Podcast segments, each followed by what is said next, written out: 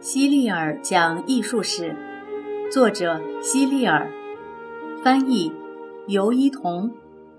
第一部分，绘画。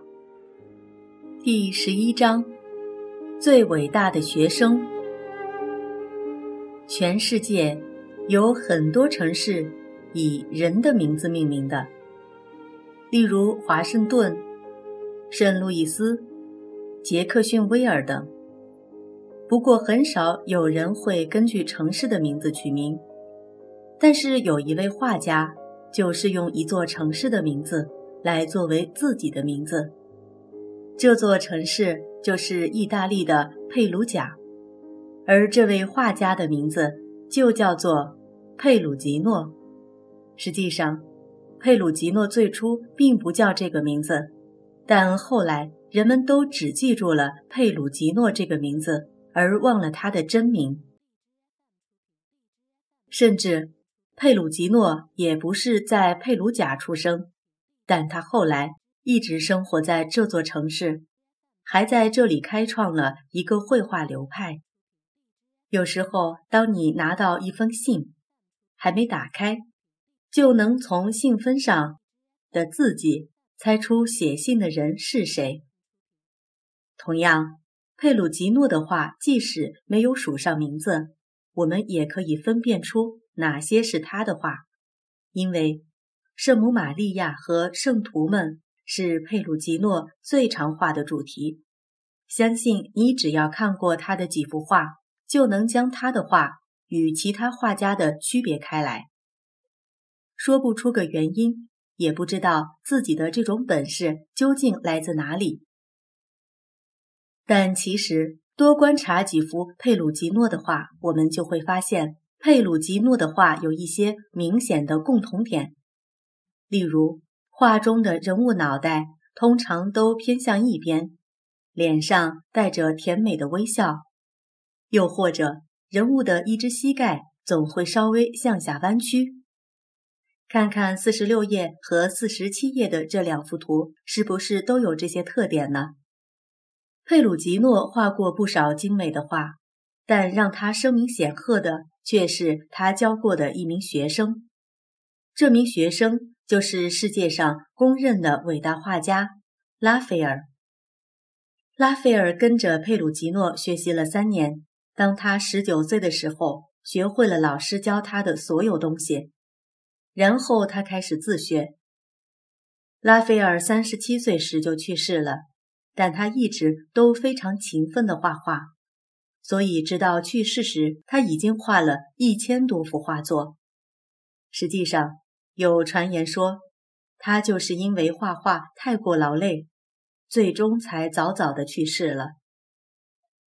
如果按这样计算，拉斐尔差不多每个星期画完一幅，并且有些尺寸特别大的画里有非常多的人物。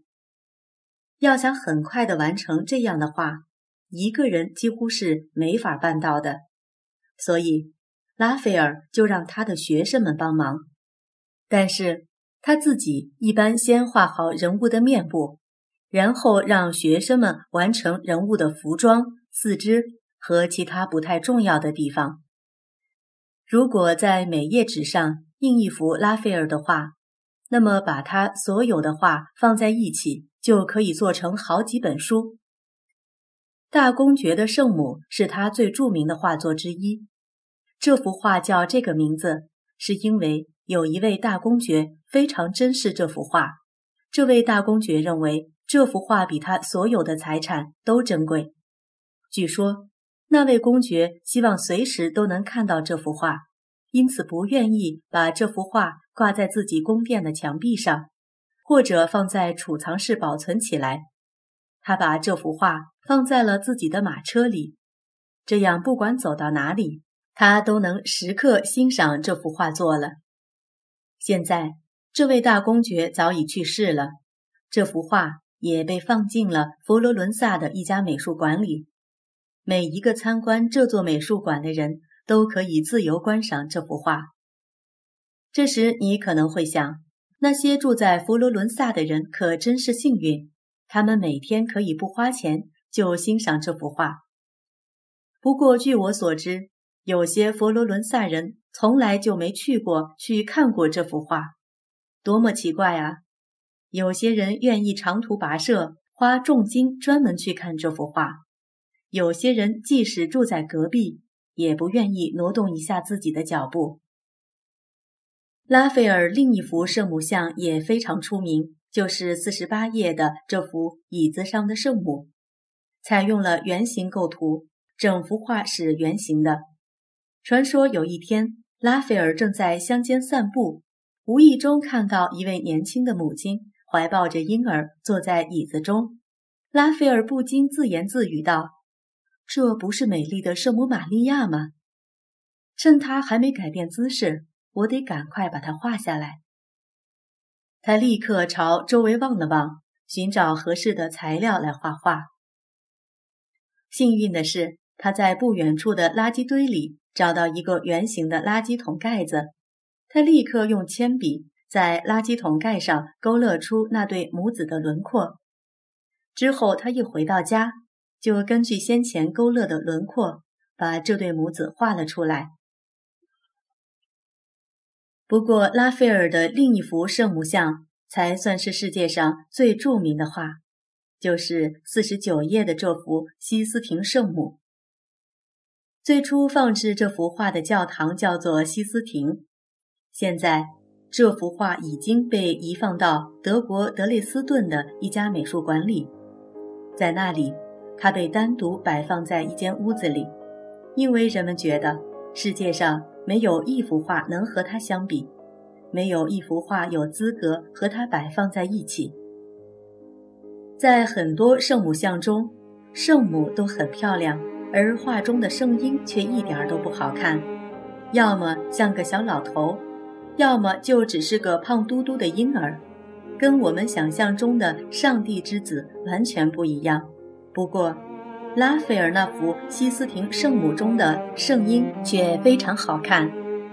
画中，圣母玛利亚的脚下有两个小天使，趴在画的边缘，仰望着圣母。拉斐尔的这一灵感是从他的好朋友费拉·巴尔托洛梅奥那里获得的。画中两位正在朝觐圣母的人，一位是教皇希克斯特，另一位是圣母芭芭拉。要知道，这两个人都不是耶稣时代的人物，但拉斐尔还是将他们画了进去，就像波提切利在他的《圣母加冕》中画了两个现实当中的小男孩一样。